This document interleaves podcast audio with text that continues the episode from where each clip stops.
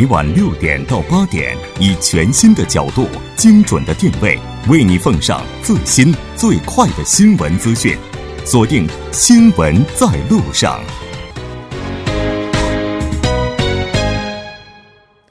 好的，半年过后，欢迎回来。在我们广告时间之前，先来为您播报一则公告：第九届 TBS EFM 迷你世界杯即将于本周日九月二十四号在瑞草区的首尔市人才开发院举办。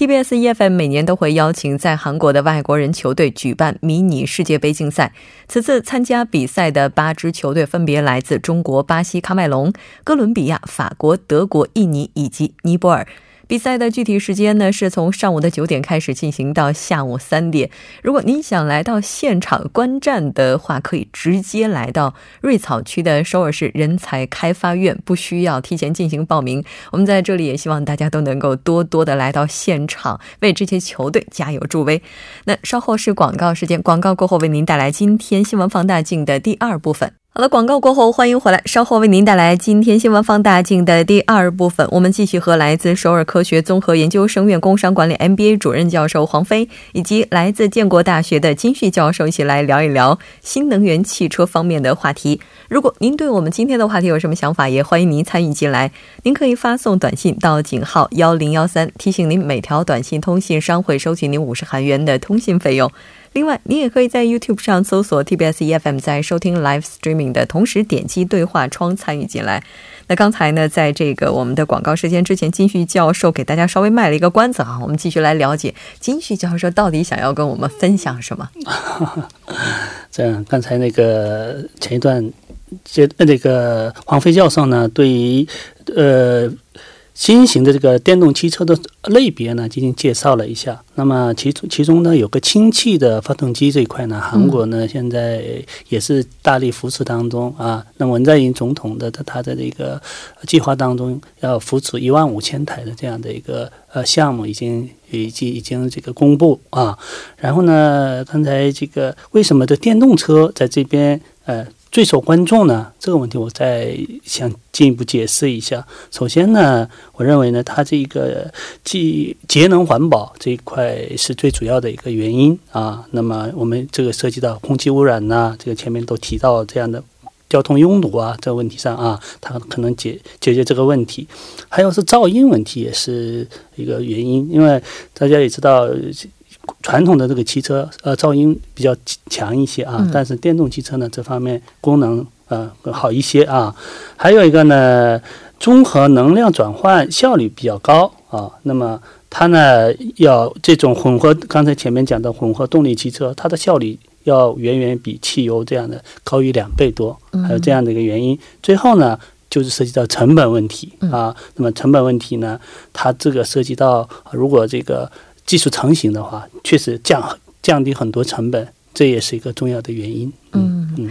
这个新能源汽车的话，我我是没有开过哈，我不知道两位教授开过，我开过啊？对对，我记得黄教授之前去旅行的时候开过。哎，当时那个充电时间，它大概要多长时间就能充满？四十分钟，四十分钟就能充快速充电。那它这个续航里程大概是多少？一百五十公里，一百五十公里哈。那个它的那个操作起来那个感觉怎么样？那个感觉哈，其实它就是比较你你比较不习惯的，就是它只有按钮，它没有那个档档位，所以你先开始开的时候，你说呃这个东西我怎么 就摁一下，它就它就等于就变了一个档，你知道吗？所以所以让人先开始呢是适应要需要适应一个阶段，但是你开起来呢，其实对于女性我觉得是非常好的一点，就是我们女女孩子好像不太敢踩刹车啊什么的，你速度提上来以后，前面如果万一有一些这个近距离的哈，你你。怕这个就是你，你还是有点不忍心踩自己刹车，但是它这个不用踩，因为你只要呃，就是这个脚离开离合器，然后这个速度就立马降下来了，它就跟那个电路的这个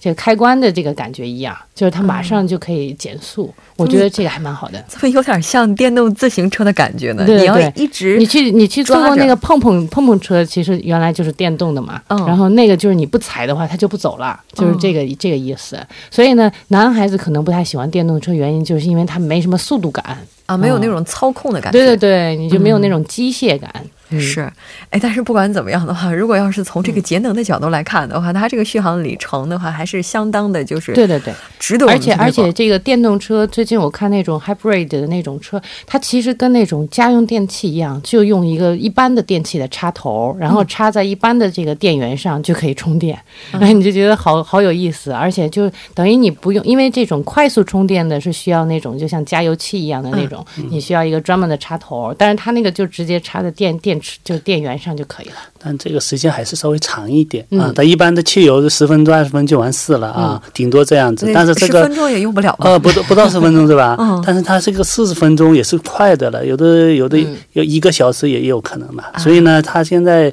发展起来慢的原因也有其中的这样的一个原因嘛。对对对嗯，啊，哎，我倒是期待未来这种电动汽车哈，它那个电池跟我们那个就韩国的品牌嗯手机一样，嗯电池可以抠出来，直接在家里进行充电，充完了早上拎下实其。实手机很多的这种开发的新技术，以后都有可能使在这个汽车上。就比如说现在无线充电，那以后的话，我们停车场底下嗯就铺一个这个充电板，然后你停车的时候你就自由自动就充电就可啊，以了。无线充电技术，对对对，无线充电技术是完全有可能的。啊，未来是很美好的，嗯 但是还要多久？那刚才我们也提到，中国可能对于这个电动汽车的需求是非常大的啊。那目前中国这个市场到底有多大？这个摩根大通哈之前也有发过说，这个未来十年哈，中国电动汽车的这个市场年增长率是能达到百分之三十，也就是每年都能以百分之三十的这种高速哈。然后呢，到二零二零年之前呢，这个增速有望有望达到百分之四十五。你听这个数字，你就觉得哇，真的是哈，简直是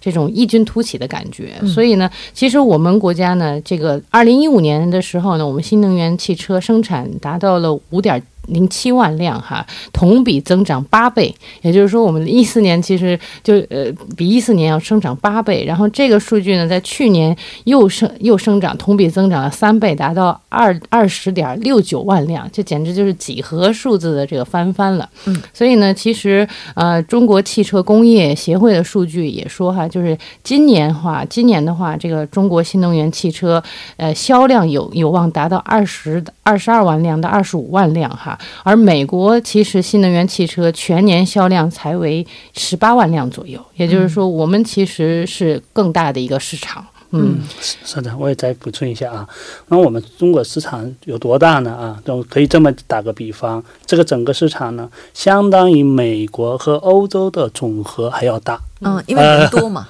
对啊，所以呢，这个外国投资跨跨国这个巨头呢，那不得不瞄准中国市场。还有一个问题呢，就是说我们这个这个专门这个生产这不同型号的电动汽车的厂商呃嗯厂呃工厂啊，已经有呃一百九十多多款的这样电动汽车已经出出出现了啊，在中国市场。所以呢，这个五花八门的这种电动市场的竞争也很激烈，而且呢，这样的话，对于全球的这样的电动市场的发展。我们中国确实也是一个做到前沿的这样的对。金老师刚才说的就是今年春天在上海的那个车展，嗯嗯嗯就是现在的车展你去看的话，几乎几乎七成的车是电动车，哇！然后是而且有很多选择，比如说这个呃适合这种单身朋友开的，或者是家庭开的，或者是小排量的或者大排量的都有。嗯就是这种电动车以以以这种性价比，现在也越来越合理了。嗯，这个我觉得中国电动车市场的发展和电商的发展它是有共同之处的，嗯就是说它可能没有其他国家开始的早，但是也可能是因为它中间就直接跳过了很多的阶段。没错，就有有一点这种来爆炸性的、几何性的颠覆式生长。对嗯这这是没有办法，因为传统的汽车行业呢，像德国、日本、韩国这样，他们已经掌握了很多技术，而中国是一直是这个汽车行业相对技术滞后的。对嗯，但是这个电动汽车不是这样啊，那你可以走在最前沿，对而而且你可以马上超越他们。所以呢，这方面的这个我们的这个决，这个中国的这个决心也是很大的。对，所以干脆的话，传统领域我们就不跟你们争了。没错，我们现在是实行弯道超车的战略技术。我觉得这个弯道超车超的很漂亮哈。有人说呢，韩国还没有做好面对脱离化石燃料时代的准备。有有这样一个说法哈，我不知道两位有没有听过这样啊？这个说法我觉得不是很正确，感觉刚才前面就讲了，我就已经闻韩国政府呢这一块也是很重视是的，而且呢最近呢，韩国的唯有脱离这个呃石化时代，这个意味着韩国现在确实是这个它的汽车制造业传统制汽车制造业它是很强势的嘛，那么在这这种情况，它还要开发这种电动车，确实有一些压力，但是它它也没有办法，必须得。面对这个现实，嗯，但是呢，我们可以给一个信息啊。那么现在九十九呃九月十九号到二十二号，在 Kintex 那边呢，就有一个电电动汽车展，现在现在正开着呢啊。那么这个当中呢，据说呢有两百五十多个公司呢展开，呃，一百设了一百多一千多个这样的个展台，现在。这个展示当中，其中呢，韩国有一个，他们说的有个叫迷你小电动车是很有呃人气的。迷你小电动车？啊，就是那种，就是有点像 smart 那种，就是两个人啊那种，在路上看，对对对，可以这个有关那个感兴趣的朋友也去到那边去可以看的。嗯，还有呢，现在现在韩国的这个电动汽车电池这一块是很重要的。那么韩国的 S 公司这个它的这个电动。可以说的，它的一个载载量呢，就达到六百到七百公里这样的一个呃新开发的这样的电池。完了呢，在国际市场呢也是非常呃受欢迎的。所以呢，韩国在这边也走的也是很呃很。就怎么说呢？很激烈，而且呢，到前沿这方面，他也是积极努力当中。对，嗯嗯嗯，因为毕竟他在传统汽车领域的话，其实也是比较占优势。不过，我觉得，呃，你可以换一个角度来讲，就从企业的角度来讲，就是韩国毕竟它是五大这个汽车厂家之一，所以它其实不仅是他自己这个生产厂家，他上下游其实也是很完备的。这倒反而阻碍了他一些电动车的普及啊，或者是他不使用这种化石燃料的这种。呃，怎么说呢？有一些劣势吧，就像我们刚才说到的，我们是可以弯道超车的，但是。对于他们来讲，他们要放弃他们原来的这些优势产品，然后去把这个电动车放在一个主力的一个项目上去推，而且呢，它的上下游这个这个零部件，我刚才说从两千个到两二十个，那这些零部件厂家的这些员工啊，然后他们的这些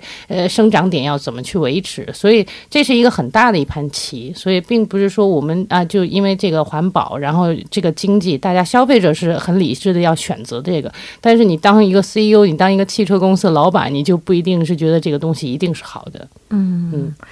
确实是。嗯，但是你像这个电动汽车哈，它其实如果想要正式的在全社会或者说在全球进行推广的话，应该说在技术方面目前还是有很多的不足的，对吧？是的啊，这个啊，主要的原因呢，就刚才前面一个是充电这一块是一个是公关的难题，再一则呢，就是整个停车位这一块也是个问题。那么据我的一个这个看到的情况，韩国的情况呢，现在它那个充电的这个地地方啊，只有全国一千九百九十二所啊，中国呢目前呢只有十七万个左右的这样一个。这个充电的地方，电桩，电桩啊，而且呢，这个也是最像中国的，像北呃广东。北京、江苏、上海这几个地方就集中这个可以这个电动汽车发展的还是不错的，其他地方呢现在还是，呃，这个整个这个设备呢还是很落后的，所以呢这个市场潜力是很巨大的，但是现在目前的这种呃推广呢还是有待于发展的。现在其实就是一个充电问题，所以之前我也说我我看到那个混合动力的可以插电源插头的时候，我觉得还蛮兴奋的，因为我看到一般的。这种专业的这种电动车，它其实都是有这种专业的电桩，你必须要到那边去充电，要不你这个车就就等于废物一样，没有办法使用。然后像济州岛，它在这个韩国，呃，电动车为什么那么最普及？是因为它有一百五十个充电装置，它它是很容易找到它可以充电的地方，而且不用排队。但是如果在首尔的话，我就要很很这个深思熟虑，我到底要不要买一个电动车？因为基本上只有这种企业机关呢，才有这种充。电装置，而且如果别人都占了的话，我就没有办法去充电。所以这也是一个，就是你比如说这种可能将来这个互联网公司可能会开开始就是开发一个 app，就是哪个地方可以充电，哪个地方不可以充电，因为这是一个非常重要的信息。确实，还有一个问题呢，就是说，它目前电动车在韩国的情况是还更贵的。另外，比如说一般的电动车呢，它价值在三千八百万以上嘛，嗯但一般的汽油汽车呢，在一千五百万左右嘛。对，所以呢，那个价位上，嗯就电动车也更贵嘛。对所以这个这个问题就在这边。好像啊韩国政府的话，它是有补助的吧，有补贴，嗯然后而且它之后买了以后呢，你想你加汽油，还有嗯比这个、当然是肯定比这个电要贵了。我我开一百五十公里，其实就需要八千韩币，也嗯。就是几十块钱而已。嗯，因此呢，现在呢，就是叫电动化、智能化、共享化，就是一个电动车的今后的一个课研究的最重要的课题。嗯你这确实嗯，是这个这么情况。嗯，也就面对这样一个大的趋势，咱们现在能做的事情，其实如果要是逆流而上的话，这太困难了。所以说要迎合哈。那从消耗化石燃料的现状转变为新能源，对于韩国以及对于中国经济来讲啊，这个影响的程度应该是不一样的。对，因为毕竟对韩国来讲，它是属于优势产业。是的，而且它在石化方面呢，其实它的这个精加工哈、这方面是它的主力产业。对可以说它做的比较好的，所以它其实嗯很难抛弃它的原有优势，也是可以理解的。但是像我们国家来讲呢，就是呃，我们国家其实是一个原油进口国，而且呢，我们国家就是自己保有的这个石油资源，其实只能开开采八十年，所以我们自己也知道这件事情，所以希望在这种呃使用原油比较关键的地方去把这个东西的价值哈发挥到极大。所以我们比如说我们现在是大力推推动这个电动车产业，其实也是这方面的原因。第一是环保，第二是汽车行业如果可以。不太使这个原油的话，那对我们来讲是个好事，因为我们要、要用这个东西的，对，要用这个东西的地方太多了。是的，是的，这个嗯黄黄教授这个观点还是很，我也同意。因为中国呢，为什么把这个大力推广电动车，就是啊，我们在这个传统的汽车行业有劣势嘛。那么你通过这种啊那个电动车的发展，我们一个呢就是转换我们的这个汽车行业的一个龙头地位，再一个呢从经济环保的环境上呢对中国发展是有利的，因此呢对它呃，所以这个中国是大力推广的。韩国这一块也是像 H 呃，现在也是呃这块的开发程度，我也看了一下，这个像 H 公司，它的这个呃，它现在重点研究是什么呀？氢气，刚才我说的这氢气发动的这样的汽车，它这个这块呢，据说呢，呃，这个有可能是二零二零二零二零年那个时候能出台。嗯新的一个能源汽车啊，现在呃报纸上是这么呃说的啊。嗯还有呢，像另外一家公司也是呃，它又是专门的这个呃开发了十一种款新款式的这样的一个呃电动汽车，准备也是二零二一年要出台的。所以呢，韩国这块的动作也很大的。是其实像这个，如果新能源汽车未来推广的话，应该说对石油产业的冲击也是特别大的。，嗯而且的话，现在的话，靠石油去就是主要作为国家经济支柱的国家还是非常多的，它可能会带来新一轮的洗牌。没错，而且这个我们可以说，我们国家现在用石油加就是石油化工这个行业，还是还是有很大的发展前景的哈。就是从石油中其实可以提取很多东西，在建筑、医疗、交通、科研这方面都是可以应用的。然后人肯人们就是生活哈，肯定是离不开石油的。就算我们汽车不用汽油，但是我们其他的这个化工产品还是就是无穷无尽的需要的哈。所以这个石油企业呢，它其实应该可能会面临很大的业务转型，就是呃，就比如说这个天然气可能是这个全国全球公认的这个很清洁能源了，所以你这个石油可能在还要再做这种精细加工，然后呢，有很多这种原来的老的生产线可能就要淘汰，然后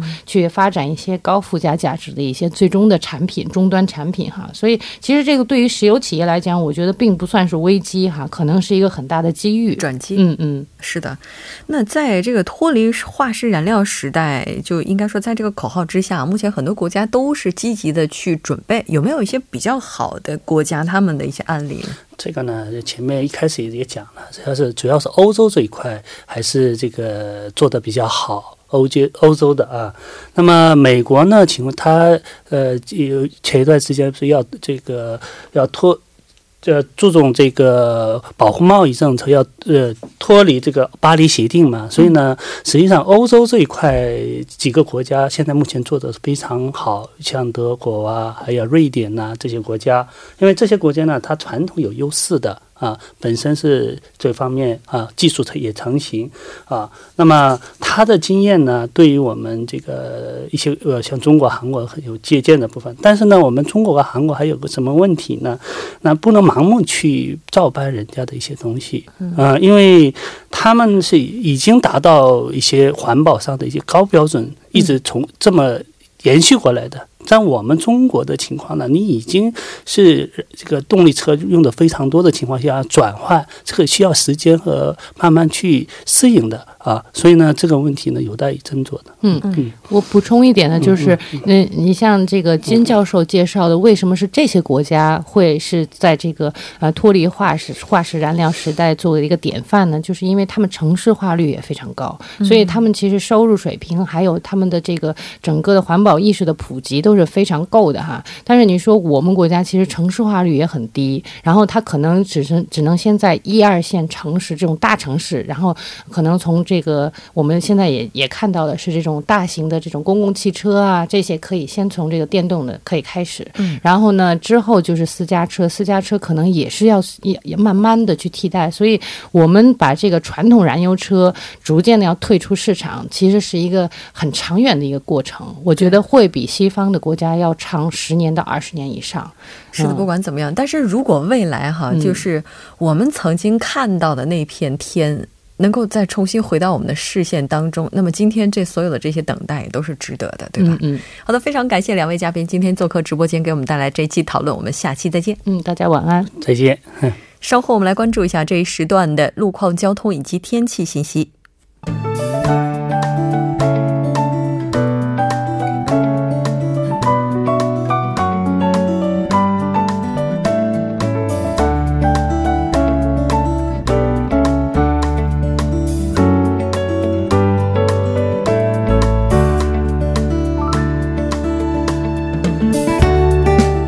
是晚间七点五十三分，这里是由影月为大家带来今天节目最后一段的首尔市交通及天气情况。我们还是依旧关注一下目前发生在路面的突发事故。那在江南大道江南站到 k o b o Tower 十字路口的后续车道呢，目前是有施工作业的消息，所以如果有从太贤南路右转向江南大道论线站方向行驶时，还望参考相应路段，小心驾驶。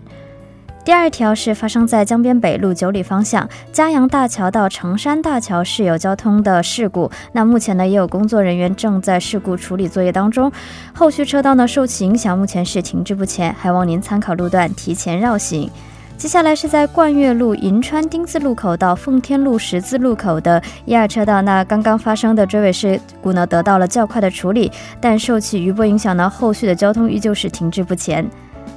好的，最后我们再度关注一则发生在江边北路日山方向永东大桥到圣水大桥的三车道，目前是停驶一辆故障车车辆，当然也有工作人员正在事故处理作业当中，后续车辆还望您参考事故的发生地点提前变道。好的，最后我们再度关注一下今明两天的天气情况，今天晚间至明天凌晨多云，最低气温零上十五度；明天白天多云，最高气温零上二十四度。好的，以上就是今天全部的天气与交通信息。我们明天同一时间不见不散。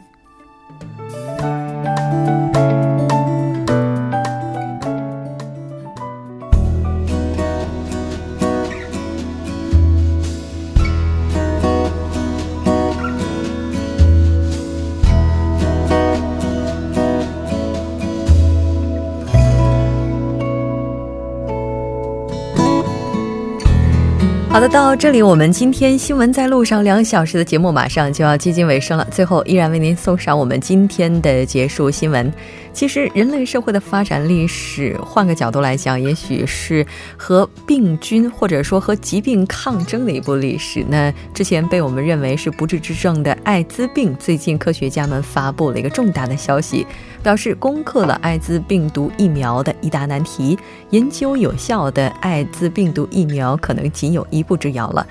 此前研究的最大障碍是无法产生停留时间足够长的免疫细胞，从而阻止艾滋病毒的扩散。因为一个与艾滋病毒蛋白相关的过程会阻止免疫系统产生抗体。那现在研究人员表示，这一障碍呢已经几乎上要被破除了。作为绝症的一种呢，人们也是通过不断的研究发现治疗方法。那说不定在未来的有一天，我们今天看到的这些不治之症都会不再是难题。也希望我们的患者朋友能够再坚持一下。好的，非常感谢您两小时的陪伴。节目组制作人范秀敏，作家金勇影月，感谢您的收听。我们明天晚上同一时间依然陪您在路上。我是木真。